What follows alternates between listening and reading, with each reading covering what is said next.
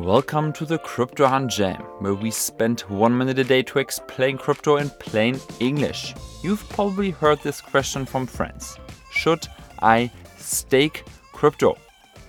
We've talked about what staking is previously, but just as a reminder, it's like depositing crypto in a savings account and getting paid interest. So, your crypto works for you and you have to do nothing? Sounds great then, right? Well, let's talk about the risks. First, you have to understand that you stake crypto, and that's quite different from putting cash into a savings account as the crypto market moves up and down.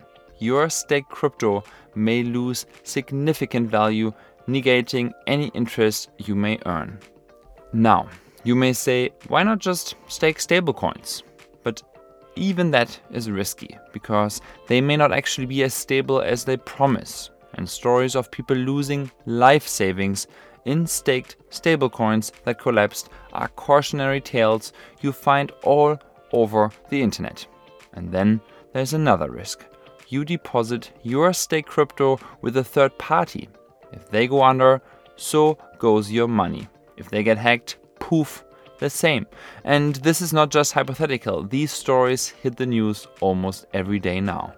In addition, the interest you earn may not be worth the risk. Compare it to the interest on your savings account or government bonds.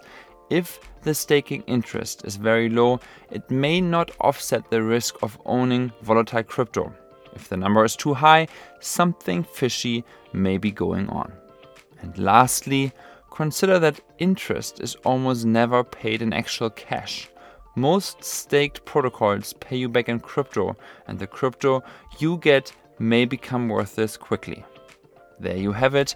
Staking is riskier than it seems. Is it worth it? You decide.